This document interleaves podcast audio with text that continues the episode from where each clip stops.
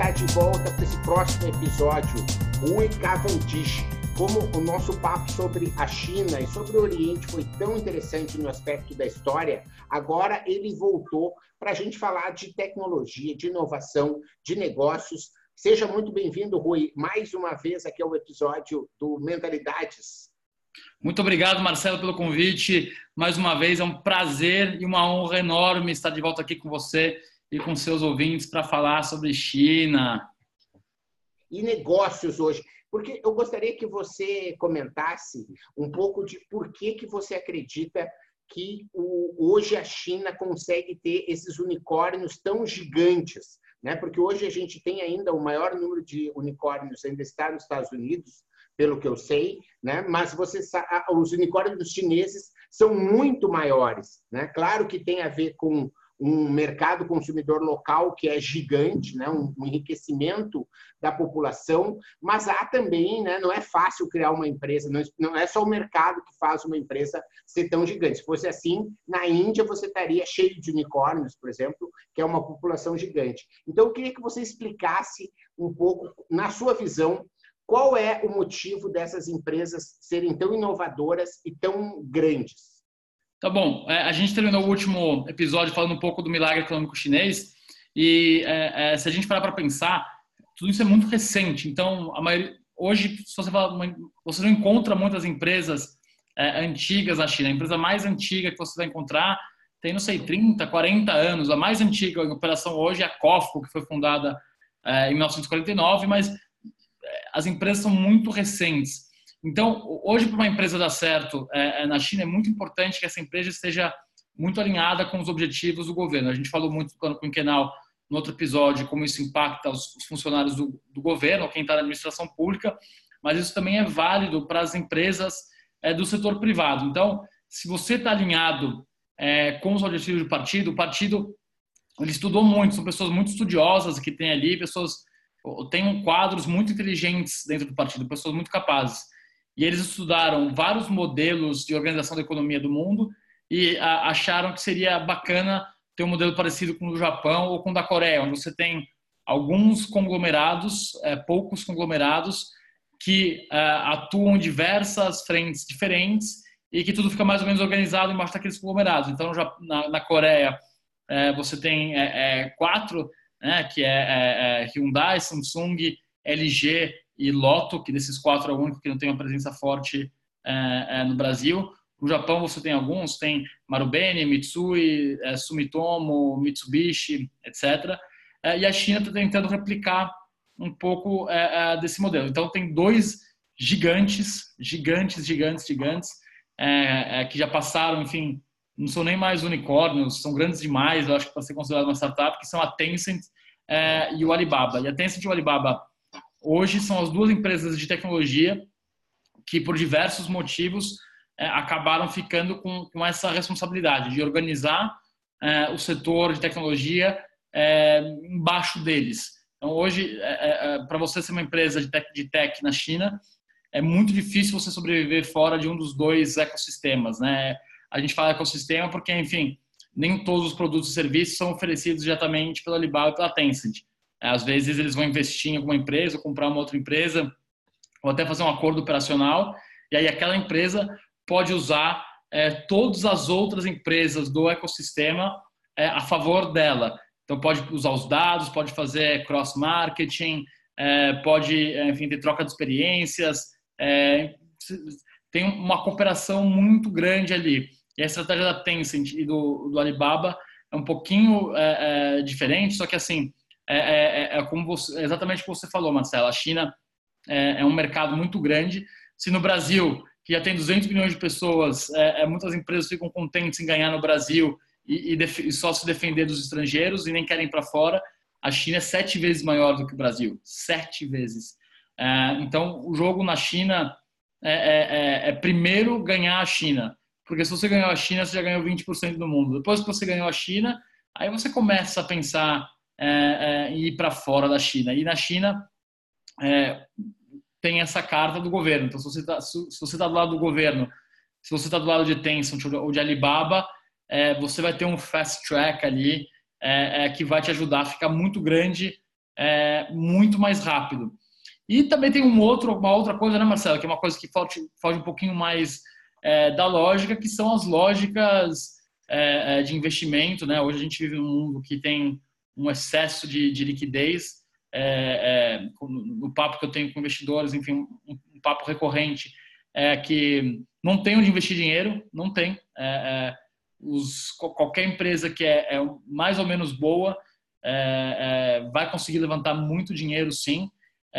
e os investidores querem uma pequena prova de que aquilo pode dar certo para colocar muito dinheiro. E na China não é diferente. Então, é, você com apoio do governo, é, com muito dinheiro, com terceiro fator, que é, é, o consumidor chinês, por diversos motivos, não tem nenhum problema, nenhuma preocupação é, é, com é, sigilo de dados.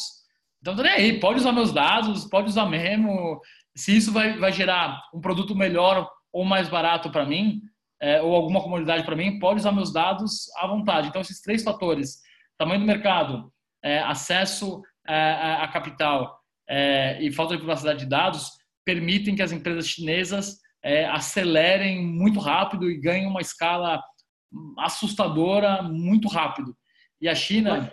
Tem um quarto, quarto fator que eu acho que também é com alinhamento com os planos quinquenais também, né? Porque Exatamente. a inovação, eu acho que é é, o, a gente falou no episódio anterior dos planos quinquenais, a inovação é um dos pilares agora do atual e a Tencent e a Alibaba acabam ajudando o partido a encontrar e atingir essas metas, não é? Então, acho que é um fator que não é de todo negativo, porque o pessoal, eu tenho feito esses episódios da China, diz, ah, fica incentivando um sistema comunista, né? E quando na verdade eu acredito que tem muito que a gente pode aprender, e uma das coisas que a gente pode aprender é que esse alinhamento do país saber aonde que o país quer chegar e mostrar para as empresas, tipo, venham com a gente, porque a gente quer ocupar esse espaço no mercado mundial, eu acho isso super positivo. Né? Eu acho que, Marcelo, vem pro, pro, aí, uma dica para os ouvintes também, não é tanto...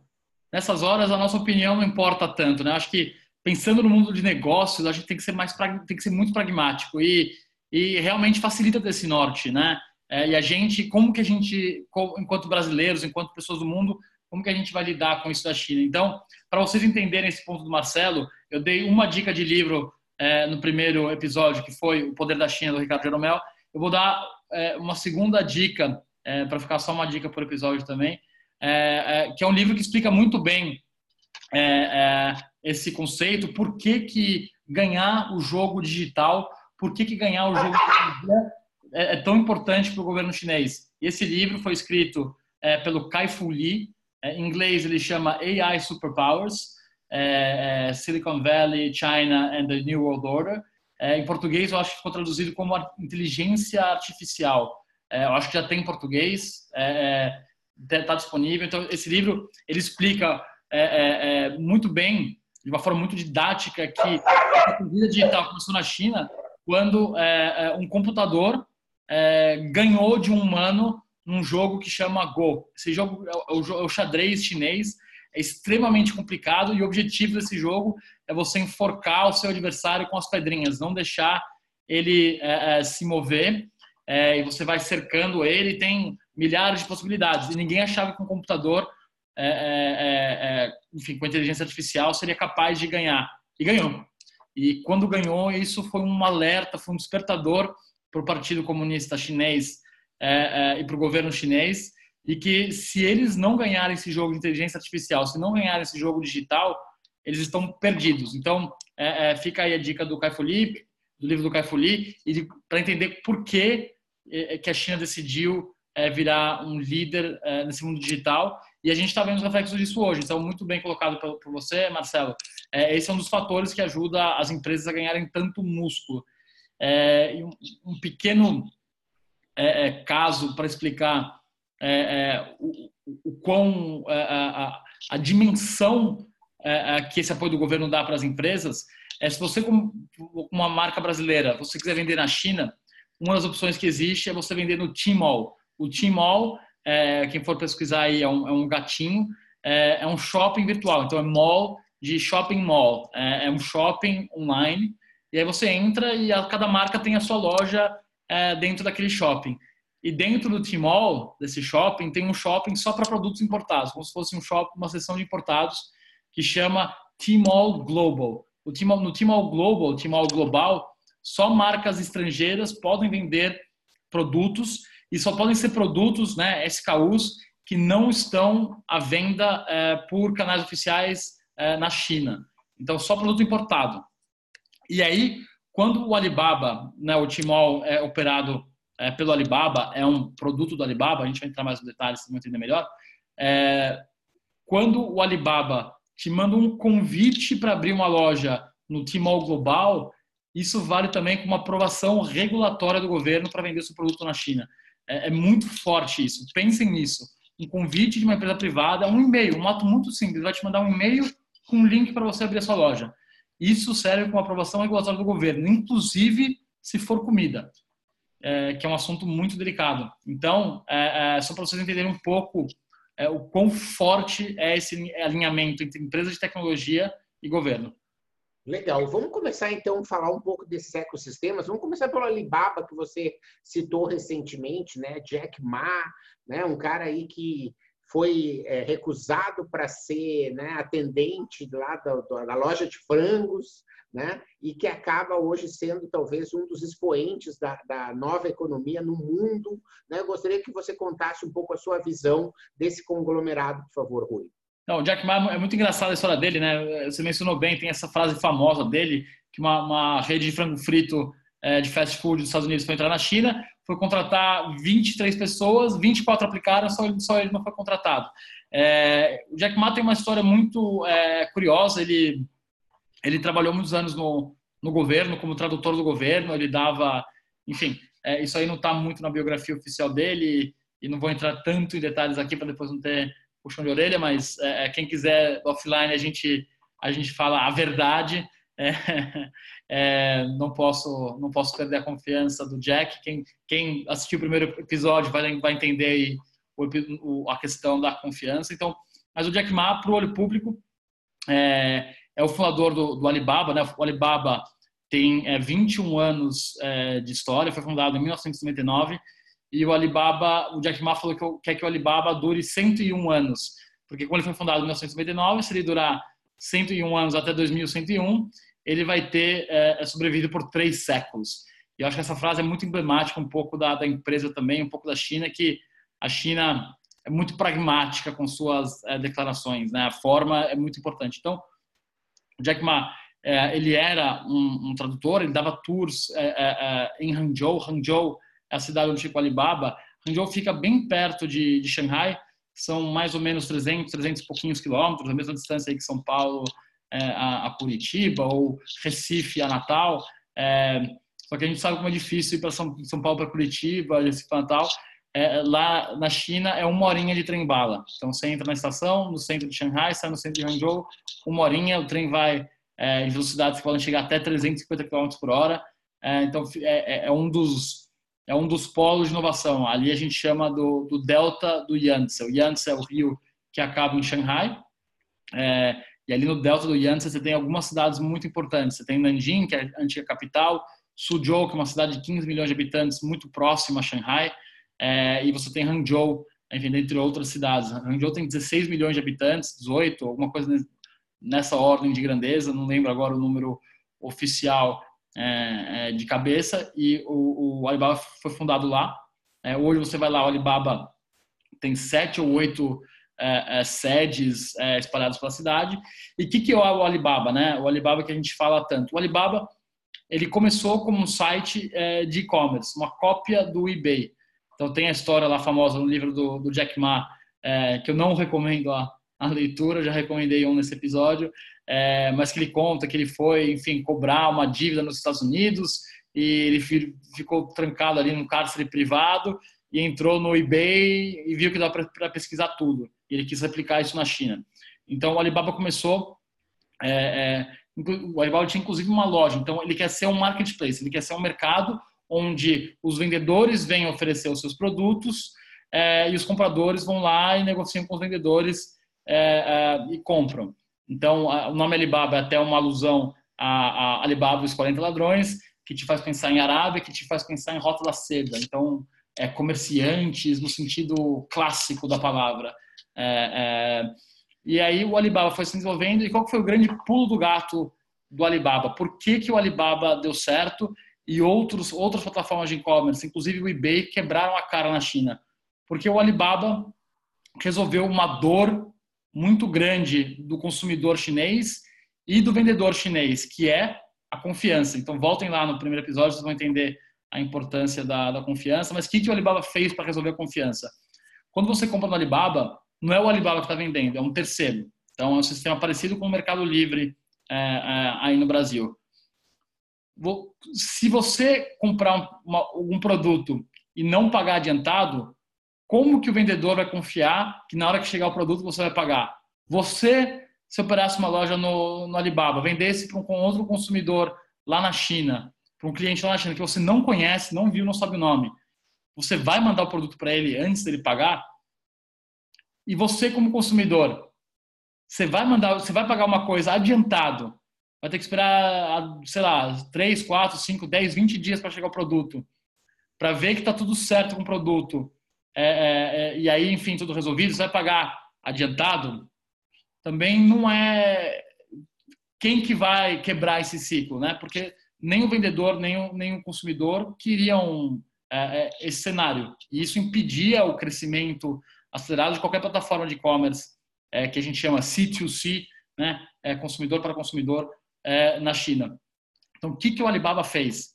Ele criou um sistema onde você paga o produto adiantado, só que o dinheiro não vai para o fornecedor, não vai para o vendedor.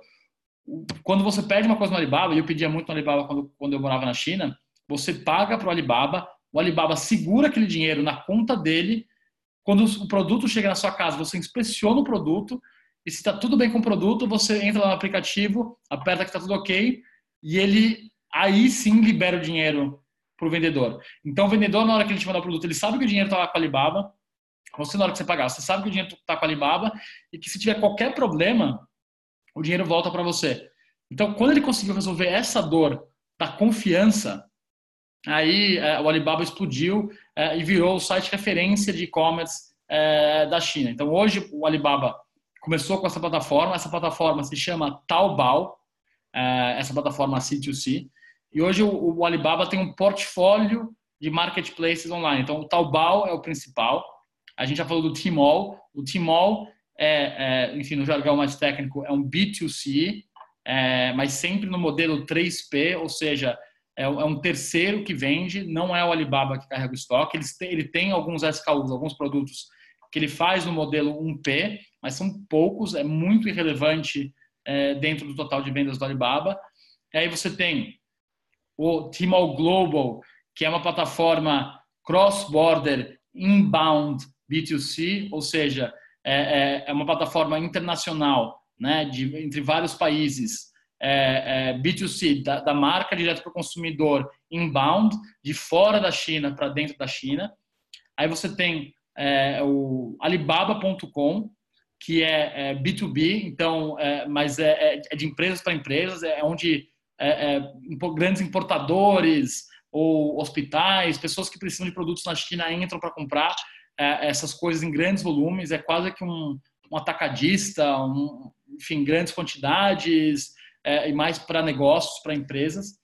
É, e essas são as, as plataformas. Não, e, e, e, o AliExpress, né? Que o é AliExpress. O, que no que Brasil é o, é o outbound, cross-border outbound, ou seja, internacional, de dentro da China para fora que hoje, Marcelo, eu não sei se você sabe disso, mas a última vez que eu vi o, o, o dado oficial, o AliExpress já é o 27 site mais acessado do Brasil. E é possível que tenha subido é, nessa, nesse ranking, porque a primeira vez que eu fui, fui fazer reunião no AliExpress, eles me chamaram lá porque eles queriam falar, pô, estamos tendo um monte de cliente no Brasil, só que a gente nunca fez nada lá, nunca fizemos marketing, nunca, enfim, não tem, não tem um executivo lá, não tem nada. É, que, por que, que o AliExpress é tão, tão certo aqui? Então, ó, a gente está em 27. Então, agora, enfim, eles têm essa parceria com o Ebanks, fizeram a loja lá em Curitiba, estão é, fazendo um pouco mais de marketing, então eu imagino que tenha subido bastante. Tem um centro de distribuição do AliExpress já aqui no interior de São Paulo, né? e eles têm um plano que eu acredito que é em menos de um ou dois anos é conseguir fazer as entregas aí em, durante a semana e acabar com essa a questão de você às vezes esperar, né, dois, três meses, né? E eles estão reduzindo isso e vão ser um player importante. E ainda você não falou do Alipay, né? Que é um, um importante é, instrumento aí nesse ecossistema, não é, Rui? Então, o, o, o Alibaba é um ecossistema gigante, mas por que que é importante falar do Alipay isoladamente. Vocês entenderam que o grande pulo do gato do Alibaba foi resolver essa questão do pagamento. Eles viram, poxa, isso aqui pode virar um business, pode virar uma empresa separado. E aí eles criaram é, o Alipay, porque, enfim, eles, eles tinham que né, cuidar daquele dinheiro, receber o dinheiro do consumidor, vender e tal, e você já entrou ali é, é, nessa, nessa atividade. Então, hoje, dentro do ecossistema do Alibaba, tem uma empresa que chama Ant Financial, Ant de, de, formiga, então formiga financeira, porque eles dizem que é a instituição financeira para as formiguinhas do mundo, para as, as pequenas pessoas do mundo, é, é, que não são os bancos grandes que estão pensando é, só nas grandes empresas, nas grandes contas. E o, a Ant Financial opera, dentre outras coisas, é a, o Alipay. Então, o Alipay, o que, que é o Alipay?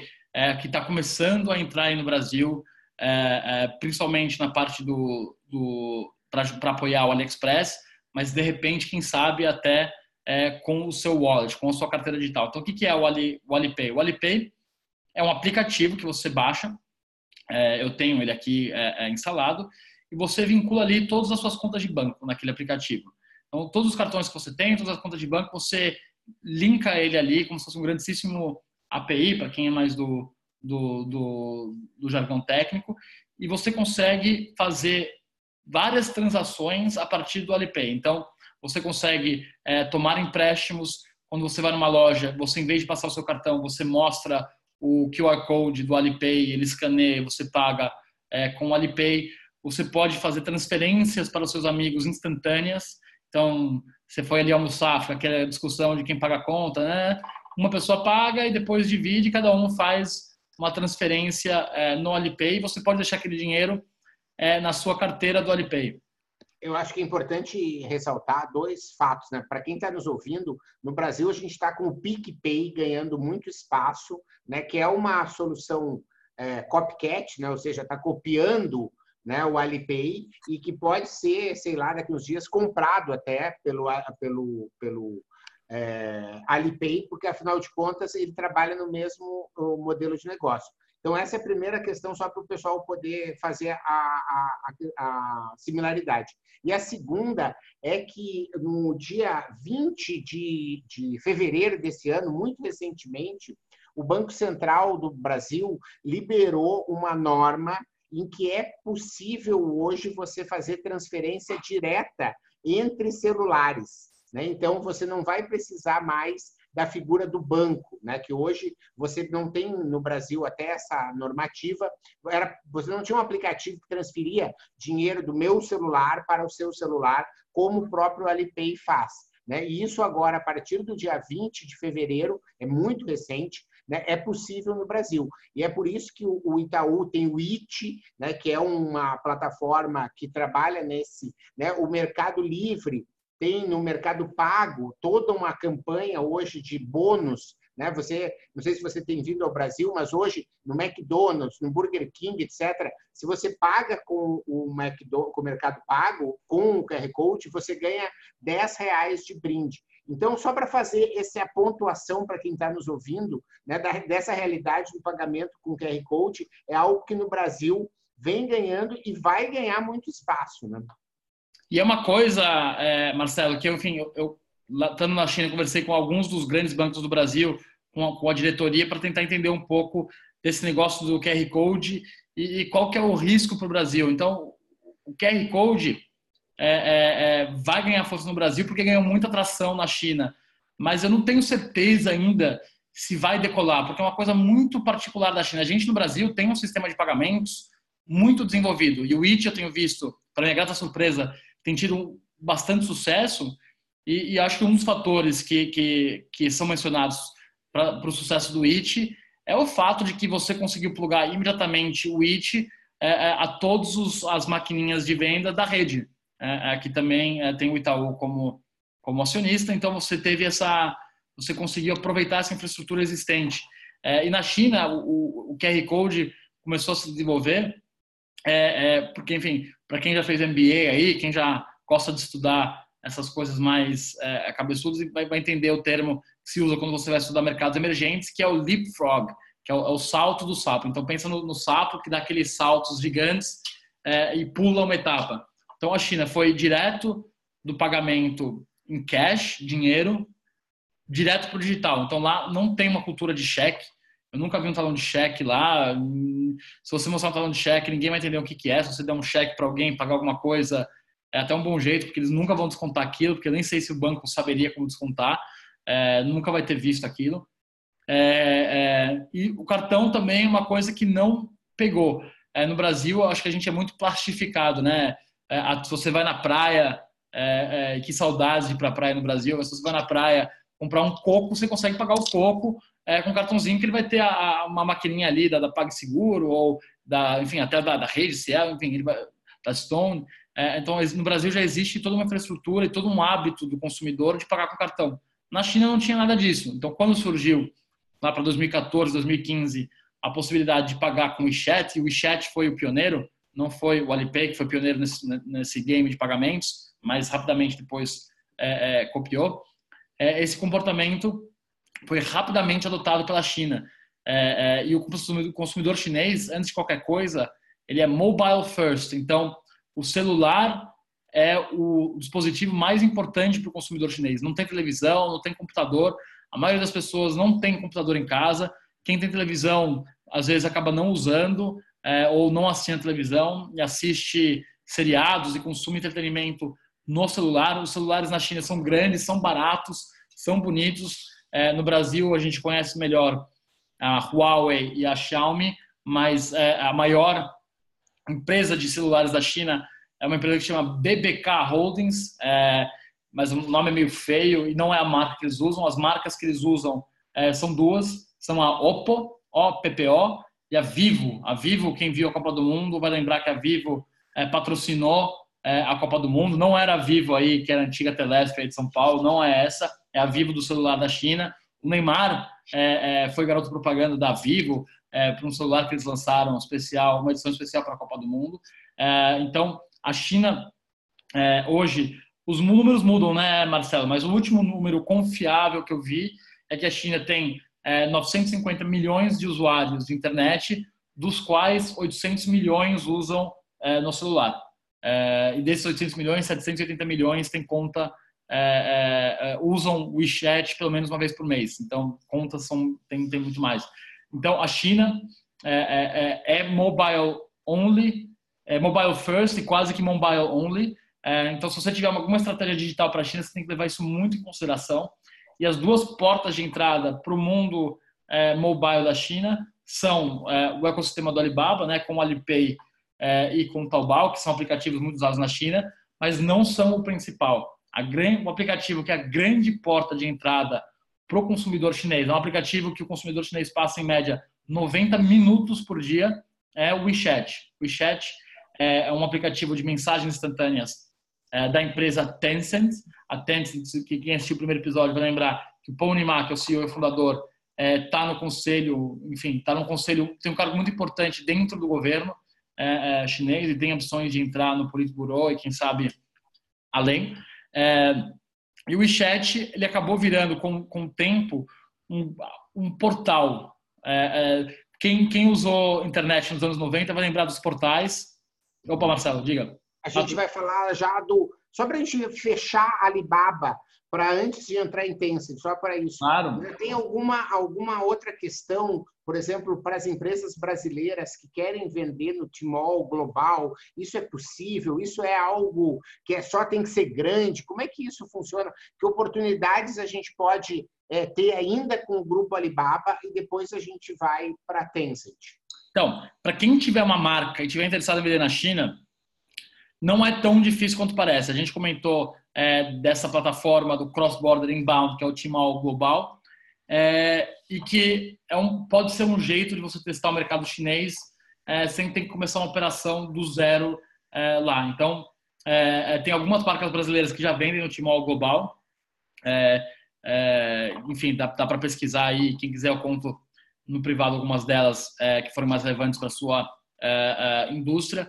Mas você basicamente você conversa com o Alibaba. Se o Alibaba gostar do seu produto e achar que tem potencial de vender na plataforma, ele vai te apresentar por uma figura chamada de TP. Então, eu já vi várias é, é, interpretações, enfim, vários, vários é, significados desse acrônimo. Já vi é, Tmall Partner, Taobao Partner, Trading Partner, Third Party, enfim, não importa o significado das, das, siglas, mas você tem que lembrar desse nome, TP. Então, o que, é o TP?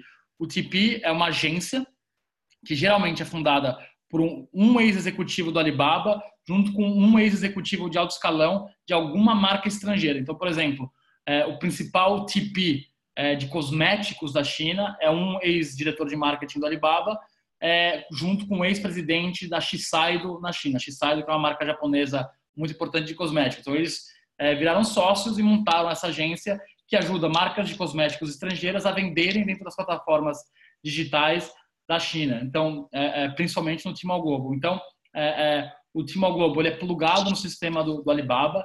Os principais TPs, o Alibaba também é acionista do, do TP, então esse papo de ecossistema, ele está terceirizando para o prestador de serviços, mas o prestador de serviços também está dentro ali do, do, do grupo econômico é, é, do Alibaba. Então, tem alguns que são tão grandes é, que são listados na Bolsa de Valores. É, tem um que chama Baozun, B-A-O-Z-U-N, que é o principal TP é, de moda, é, de, né, de roupas, que é listado na Nasdaq. Tem um que chama Jolly Whiz, é, que é, faz a maioria das vendas online da, da Procter Gamble na China, que também é listado é, nos Estados Unidos. Então, você pode comprar ações desse, desse tipo na Bolsa de Valores. É, e, são empresas muito grandes. Então, esse do, dos cosméticos que eu comentei com vocês tem mais de 5 mil funcionários.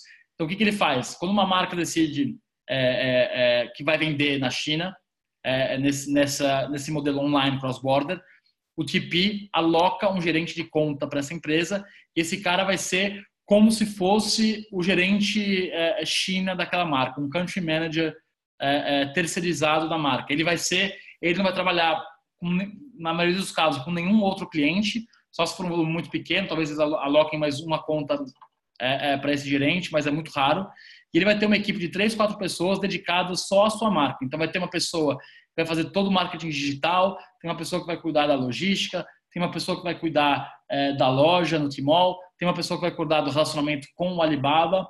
É, e uma das principais funções é, do gerente, do chefe desse time, é além de, de, enfim, de tocar o dia a dia, ser o responsável é, é, das operações perante a marca, mas uma das coisas principais que ele faz é nesse começo de conversa com o Alibaba, é, ele é responsável por fazer junto com você, junto com a marca que é vendida na China, um plano de negócios para o produto é, na China, um business plan. E esse business plan tem que ser aprovado pelo Alibaba.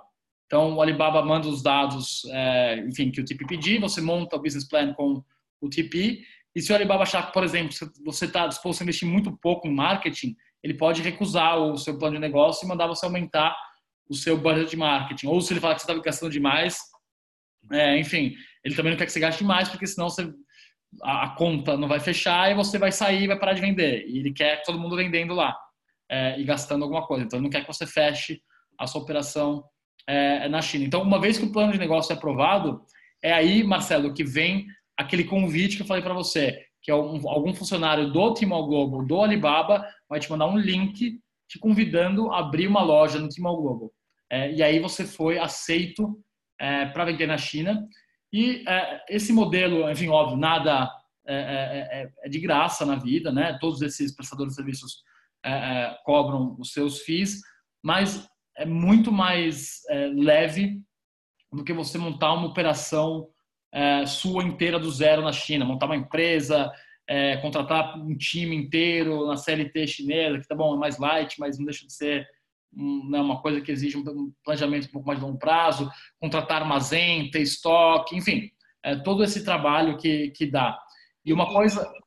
Oba. Pode falar, por favor. Pode falar. Eu acho que o que é interessante de entender é, nisso tudo sobre o Alibaba? O que é um takeaway importante sobre o modelo de negócio do Alibaba? O Alibaba, ele não quer ser dono de nada. Ele quer ser a plataforma onde os donos vão conversar. Então, o Alibaba é um modelo 100% asset light, é, com poucos ativos. Ele quer ser sempre assim, é, é, mas sempre com essa mentalidade de ecossistema, de ecossistema. Então, muito verticalizado e mordendo um pouquinho em cada etapa da cadeia. Eu queria perguntar aquela hora sobre você conhece casos de empresas brasileiras que estão vendendo bem no Tmall Global e que isso fez diferença na história da empresa?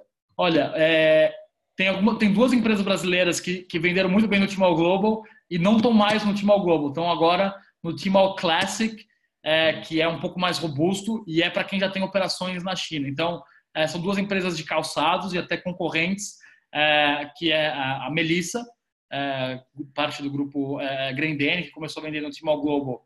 Na verdade, a, a Melissa, é, do ponto de vista acadêmico, é até mais interessante, porque eles fizeram um funil completo. Eles começaram, começou com sacoleiros é, é, chineses que iam para os Estados Unidos, compravam ou para o Brasil, compravam melissa, iam para a China e vendiam no Taobao. Então eram sacoleiros é, que faziam importação. Esse sacoleiro em chinês tem um nome. Em chinês chama Huang Niu.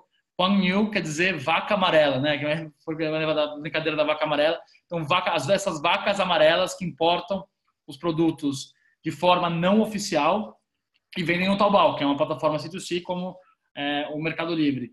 E aí, quando uma marca, o Alibaba sabe quem está vendendo, sabe que é sacoleiro, só que ele deixa rolar, não está nem aí. Mas o que, que ele faz? Quando o volume de uma marca começa a ficar muito relevante é, no canal é, sacoleiro, ele liga para a marca e fala: Ó, oh, meu irmão, estão é, vendendo um monte aqui da tua marca. É, você não quer montar uma operação sua aqui, começar no Timal Global, no Timal Classic, para você ter mais controle sobre o produto, mais controle sobre o marketing, sobre o preço, sobre tudo, porque está vendendo, a chinesada gosta. Você não precisa fazer pesquisa de mercado, não precisa contratar consultor, nada. Já está aqui, está aqui o número. Olha quanto vende. Você não quer montar essa operação? E aí é muito difícil uma marca falar que, que não, né? Já está tá vendendo, já tem a prova, já tem o product market fit, que é o mais difícil, é, né? Porque, enfim, você ir para um país novo é como você começar uma empresa do zero. É, aquela empresa vai ser, principalmente na China, ela vai ter a sua vida própria, a sua história própria, e você tem que começar tudo do, do zero, pensando ali no modelo de Lean Startup, né, e de Design Thinking.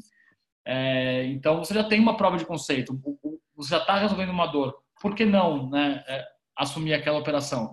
E aí, é, é a Melissa foi para o Timor Global e foi muito bem no Timor Global e falou, não, vamos montar uma operação lá na China. É, vamos é, ter nosso estoque, vamos ter nosso time, a gente vai ter um gerente China, vai ter um country manager, vamos ter o nosso é, escritório é, e vamos com tudo. E a, a Havaianas teve uma história é, é semelhante. Então, Havaianas e Melissa são as duas marcas é, brasileiras, né? uma da Grendene e uma da Alpargatas, é, que são histórias de sucesso na China, de empresas que fizeram toda a cadeia. A gente está falando, Marcelo, óbvio, de empresas maiores, existem empresas menores, inclusive, e muito curiosamente, é, Marcelo, uma das coisas do Brasil que vende muito bem na China, para você ver como a gente é, precisa entender é, o mundo melhor, é própolis. Própolis é muito popular na China, é, porque, enfim, tem umas funções específicas lá dentro da medicina chinesa. É, e eu tomava muito própolis quando estava lá, principalmente no inverno, é, precisava ficar falando, falando muito, vocês já viram que eu falo bastante, é, a garganta às vezes cansa, e com poluição e, e frio, é, o que me mantia é, é, rodando era o própolis. Então, é, tem algumas coisas lá que vão bem é, e, enfim, esses casos são muito interessantes para entender toda, toda a cadeia. Então, com, desde o sacoleiro até você ter várias lojas abrindo. E hoje a Melissa foi tão bem que a Grendene está abrindo lojas em shoppings. Então, hoje você tem pop-ups e quiosques da, da marca de chinelos deles, a Ipanema, é, em shoppings é, por toda a China. Eu fui uma vez num shopping em Beijing tomar um café e tinha uma escola de samba lá, uma gritaria, o pessoal dançando. Falei, que negócio que é esse? Estavam abrindo uma loja de, de, de chinelos da Ipanema nesse shopping. Até entrei lá, enfim, foi, foi muito bom ter visto aquilo lá no meio do inverno é, de Beijing. É, então, tem, tem casos de sucesso e também tem casos de, de fracasso, como qualquer é, é novo mercado. Legal, muito bacana. Vamos passar então para Tencent. Então você já explicou que esse Pony Ma é um cara que se dá muito bem com o governo, né, que segue aí a, as orientações, que está né, almejando car car cargos ainda maiores nessa estrutura. E não é um modelo de negócio, nós não estamos falando de Coca e de Pepsi, né? ou seja, não são empresas que têm a mesma estratégia e que são marcas diferentes. O modelo de negócio da Tencent é diferente. Você pode nos explicar um pouquinho, por favor, Rui? Exatamente, Marcelo. Então, a Alibaba e Tencent são os grandes ícones é, do mundo tech da China e eles no core não competem é, é, direto. Então, a Tencent começou lá atrás com um portal. Na verdade, a Tencent começou é, com um produto que chamava QQ. Então, quem for é, é, mais velho aí e da época da internet de escada vai lembrar de um programa chamado ICQ, né, que fazia o hum. é, e o QQ nasceu com uma cópia do ICQ. Então ele era um ICQ, é o ICQ chinês. É, começou aí bem aquela história é, e, e, o site expandiu. Na, no, a Tencent, assim como a Alibaba, foi fundada em 1999, é, no começo da, da internet. Eu lembro que, enfim, lá em casa a gente teve nosso primeiro computador em 1998, então é, é mais ou menos o mesmo tempo de desenvolvimento que o Brasil, a internet na China. E a Tencent, depois do, do QQ, é, Instant Messaging, é, foi para o jogo de portais. Então, um dos principais portais da China era o QQ.com. Mesmo jeito que no Brasil a gente tinha o wall.com.br, tinha o Ball, tinha tem vários portais, o IG, vários portais no Brasil é, o, o, vencedor na China foi é, o QQ. Com, com o passar do tempo, eles foram desenvolvendo outros produtos é, e a Tencent se tornou muito forte em jogos, jogos é, de videogame. Hoje, a Tencent é a maior empresa de games do mundo. Então, é, League of Legends, Clash of Clans e vários outros joguinhos aí que você está jogando no seu celular ou no seu computador nesse momento são da Tencent, são chineses. É, a Tencent comprou a Activision Blizzard que era o maior estúdio de videogames é, do Ocidente, então é, é, hoje é parte do ecossistema da Tencent, e esse é o forte deles. Até hoje, é um dos principais drivers de receita da Tencent é, é gaming, e eles têm vários joguinhos aí, mobiles, é, é, rodando. E aí, com o desenvolvimento da internet chinesa tomando esse rumo do ecossistema, a Tencent também começou a entrar nesse jogo. E aí, muito curiosamente, Marcelo, quando o Facebook comprou o WhatsApp, é, quem estava na frente para comprar o WhatsApp era a Tencent, porque a Tencent entendeu que eles tinham que voltar para esse jogo de instant messaging, mas no celular. E eles não estavam confiantes com a, com a, capacidade deles de desenvolver uma coisa do zero é, é, dentro de casa. Então, a primeira coisa que eles fizeram foi tentar comprar o WhatsApp, não conseguiram, né? E isso inflacionou muito o preço é, que o Facebook teve que pagar pelo WhatsApp, que foi até meio polêmico na época, é, se valia tudo isso ou não comprar o WhatsApp. É, enfim, até hoje fica essa provocação, se valeu ou não a pena. Mas com essa derrota é, na tentativa de aquisição da WhatsApp, o Ponimá decidiu criar é, é, o aplicativo dele de mensagem interna. Então, o que, que ele fez? Ele pegou três engenheiros brilhantes e deu a mesma missão para cada um deles e falou: só um vai ganhar. Os outros dois vão ser demitidos. E deram carta branca para os três, é, todo o dinheiro que quisessem, todos os recursos que quisessem, mas sempre ali competindo e com um espaço muito curto para criar. E aí, desses, desses três, um dos três criou o WeChat é, e ele ganhou. É, os outros dois perderam, a gente nem sabe que os outros dois é, é, criaram, nunca se tornou público de repente não até ferramentas melhores, mas a gente não sabe por que o WeChat ganhou, mas o WeChat ganhou e se tornou o principal aplicativo de mensagens instantâneas é, da China. Então hoje a porta de entrada para a internet chinesa é o WeChat. Se você não tem o WeChat ainda, vai aí na, na Apple Store, no Google Play, é, baixa aí o WeChat, tenta falar com alguém que já foi para a China, porque agora está muito difícil de verificar a sua conta no WeChat. Então, é, é, se tiverem algum amigo que faz negócio com a China, alguém conhecer alguém que já foi à China, peçam para eles verificar a conta de vocês, mas vocês não podem ficar fora do WeChat, que é o jeito de conversar com a China.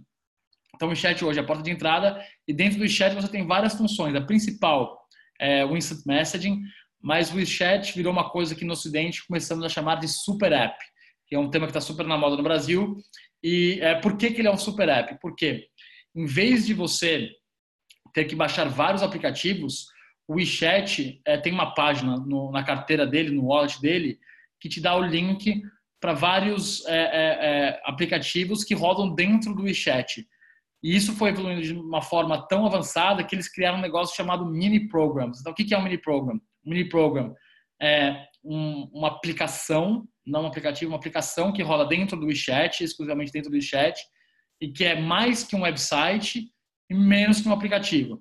Então, um mini program faz muito sentido para uma coisa que exige um, um, um grau de, de, computação alto, ou seja, um, um uso relevante de dados, mas que você usa com pouca frequência. Se você usa com muita frequência, é melhor você baixar o aplicativo. Se você usa com pouca frequência, mas e não é tão pesada a aplicação, você pode usar num, um browser. Você não precisa abrir dentro é, do WeChat, dentro de um, de um a, a mini program. E do mini program é, é, tem algumas coisas muito interessantes. Além do, enfim, do fee que, que você tem que pagar para a Tencent de tudo que você vende lá dentro, é, você tem que hospedar todos, todos os, os, seus mini, os seus mini apps dentro de servidores da Tencent, e a Tencent tem acesso irrestrito aos dados gerados pelo seu é, é, mini app. Então, isso, pare para pensar nisso, que loucura que é.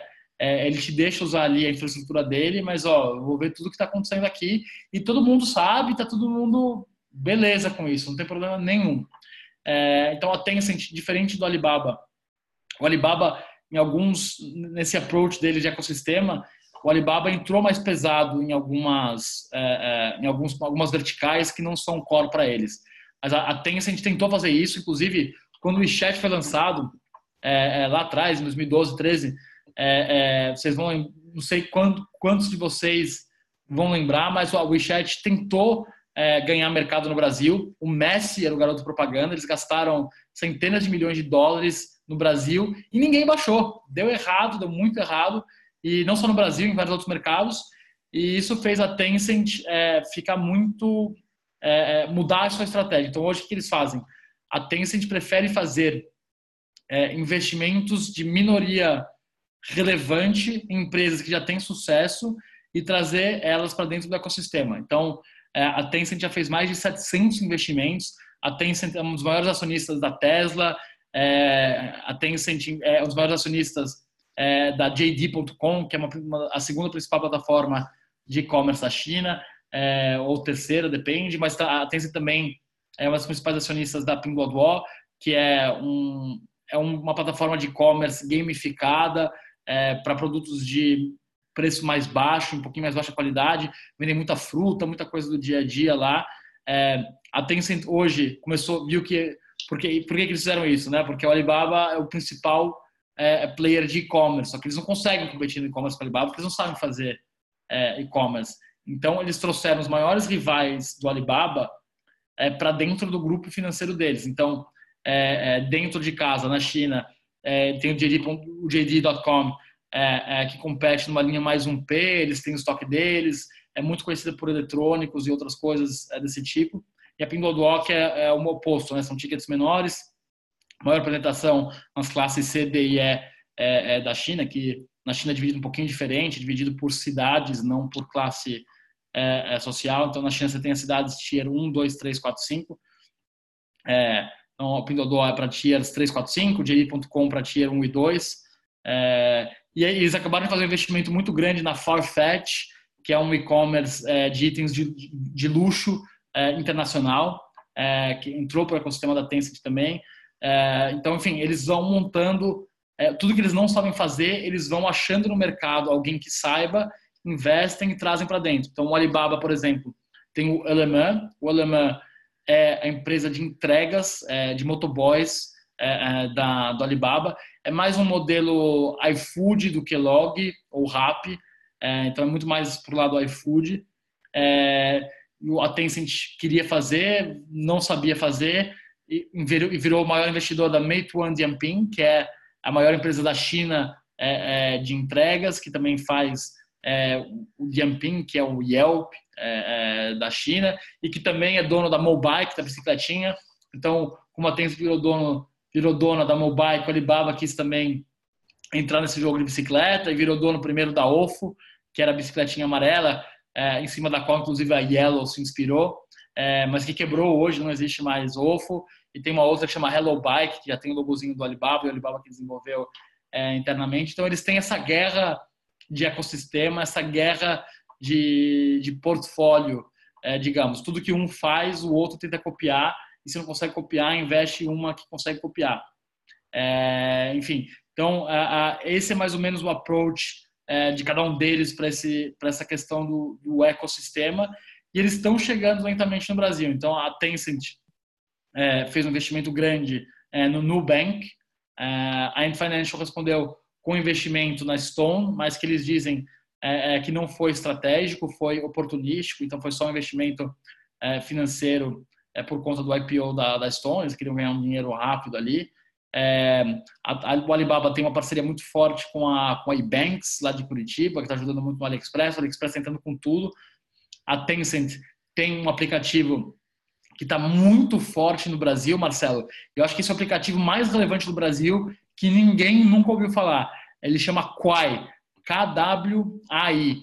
Ele é igualzinho o TikTok, inclusive ele nasceu para ser a concorrência do TikTok. O TikTok, que para quem não sabe, é chinês, é de uma empresa chamada ByteDance, que tem mais de 200 pessoas já aí no Brasil trabalhando é, num andar inteiro no prédio onde fica a XP, onde ficam várias empresas importantes ali em São Paulo, na frente do shopping é, é, JK. Então a ByteDance já está com tudo no Brasil e o Kuaishou, é, de novo, a ByteDance, a estratégia deles é cidades tier 1 e 2, ou seja, traduzindo para a realidade brasileira classe A e B, e o Kuaishou, que é o nome chinês, Kuai é o nome usado no Brasil, é, cidade, é, cidade de tier 3, 4, 5, ou é, é, traduzindo para o Brasil, classe C, D e E. Então, já tem mais de 30 milhões de downloads no Brasil. É, é, enfim, o, o, número muda muito rápido. Então, a última vez que eu fui lá na Quaishop, foi antes dessa crise é, do vírus, na primeira semana de janeiro, estava quase 40 milhões de downloads. era um dos cinco aplicativos mais baixados do Brasil é, e é do ecossistema da Tencent. A Tencent acabou de fazer mais uma rodada de investimentos, colocando mais dinheiro na, na Quaishou. A última rodada, se eu não me engano, Marcelo, é, esses números aqui, gente, não levem muito a sério, tá? Estou tentando falar aqui do que eu me lembro, mas se eu me lembro bem, foram 3 bilhões de dólares na última rodada que a Quaishou é, levantou. É um dos unicórnios mais valiosos do mundo, já vale é, até mais que a, que a Xiaomi, vale a mesma coisa que o Didi. Aí, Didi também que está presente no Brasil, fez o primeiro, coroou o primeiro unicórnio do Brasil, é, 99 Táxi. É, eles começaram com investimento é, minoritário, depois por diversos problemas culturais entre o management brasileiro e o management chinês, entre né, os executivos da China e os executivos do Brasil, é, a Didi decidiu comprar a empresa inteira para eliminar esse, é, esse problema. E hoje o Brasil, São Paulo, especialmente, é o maior mercado para Didi fora da China é, do mesmo jeito que para Uber também, um dos principais mercados do mundo. É, enfim, então, essas empresas chinesas de tecnologia estão chegando no Brasil, estão mexendo já no seu dia a dia. Você deve ter aí alguns aplicativos no celular que você não faz ideia que sejam chineses e eles vão é, é, é, brigar. Eu não sei se eles vão ganhar, Marcelo, e essa é uma pergunta que todo mundo faz. Ah, a China vai ser o líder mundial, a China vai ser a, a grande superpotência. É, eu, eu não acho que, essa, que essa pergunta agrega tanto. Eu acho que o que é importante entender é que, enfim, a gente pode apostar sobre quem vai ganhar ou não vai, mas é, mas é isso, é uma aposta. Eu acho que a informação relevante para nós é que a China, seja como país, seja como é, é empresas é, de origem chinesa, vão brigar para ganhar, vão brigar para ser superpotência, vão brigar para ser líder. E isso vai ter vários impactos. É, eles são muito inteligentes, estão sempre mudando a estratégia para se adequar. Tanto é que, enfim, eles perceberam que, de repente, não é melhor todo mundo saiba que é a empresa chinesa. Então, o TikTok é o primeiro grande exemplo disso. É, é, viralizou de uma forma é, é incontrolável fora da China e ninguém faz a menor ideia que é um aplicativo chinês. Isso começou lá atrás. O TikTok, na verdade, é uma nova iteração do Musical.ly, né? Para quem vai lembrar, o Musical.ly foi fundado em 2015 e era um vídeo que você fazia, você podia se gravar é, é, fazendo um lip sync ali de músicas famosas. Então, você coloca vários efeitos, tal. Eles têm uma livraria enorme de músicas e começa assim: você, você vai lá, canta, põe um filtrozinho e publica para sua rede é, é, de amigos. Então, a, a ByteDance, que operava na China, o, o Toutiao, Toutiao é, é um, aplicativo newsfeed que usa muito inteligência artificial. No Brasil também já tem operações é, é, e usa a marca Top Buzz aí no Brasil, mas eu acho que fechou, se não me engano, operou por alguns anos, depois fechou.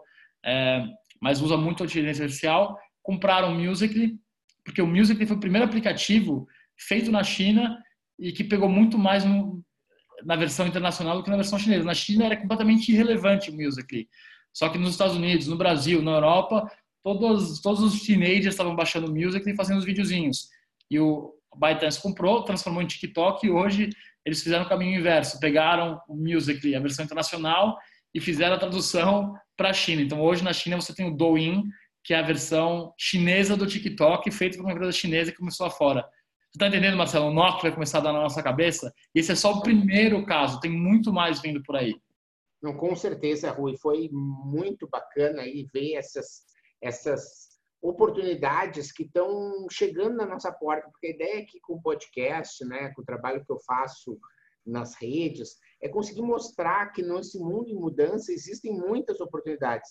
A gente conversou com o José Ricardo, né, do Lead China, né, e no episódio que a gente fez com ele, ele estava comentando que o fato de ter liberado a importação de melão do Brasil para a China, né, ele garantiu aqui para os nossos ouvintes que, tipo assim, você não sabe o que é negócio abrir, planta melão, né, que segundo ele, né, o melão que for aprovado para ser comprado pela China os caras vão comprar todo o melão que vai estar disponível. Né? Então, esse é um exemplo só. Né? Você trouxe outros de coisas que às vezes estão muito mais próximas da gente e as pessoas acabam é, tendo uma crise de vitimização, de achar né, que o mundo vai acabar e que não dá, não tem, não tem mais emprego, né? As pessoas estão muito, muito nessa, ah, não tem mais emprego. Né? Eu acredito que hoje, ouvindo, por exemplo, com você, eu tive várias ideias de que você ter hoje profissionais que estejam é, preparados para usar e para disseminar o WeChat no Brasil, ou o TikTok mesmo, com as marcas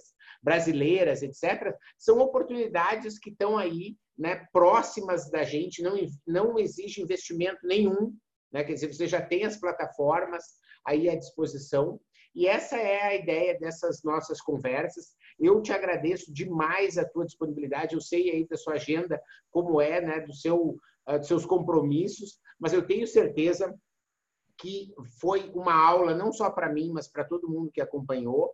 E fica aí o convite para a gente depois falar um pouco mais sobre é, outros assuntos de internacionalização, que eu acredito que você tem a contribuir. E sempre que você também participa, né, é uma, um exercício de você organizar de novo as ideias. Né? E foi um prazer muito, muito grande, Rui. Muito obrigado aí por esse seu tempo e a sua dedicação. Muito obrigado, Marcelo, pelo convite. Foi um prazer estar aqui com você e com seus ouvintes, né? Afinal, todo esse trabalho aqui é feito para eles. Espero que essa nossa conversa tenha agregado um pouquinho de valor ou tenha mostrado alguma coisa nova para vocês sobre esse mundo tão místico que é a China. Obrigado você que ouviu o podcast Mentalidades. Para não perder nenhuma atualização, se inscreva no Spotify ou no iTunes ou ainda no Podbean. Para entrar em contato para consultorias, palestras e cursos, www.menta90.com.br, onde você encontra também vídeos e textos com outros conteúdos. Se preferir, mande um e-mail falecom@menta90.com.br. Até a próxima.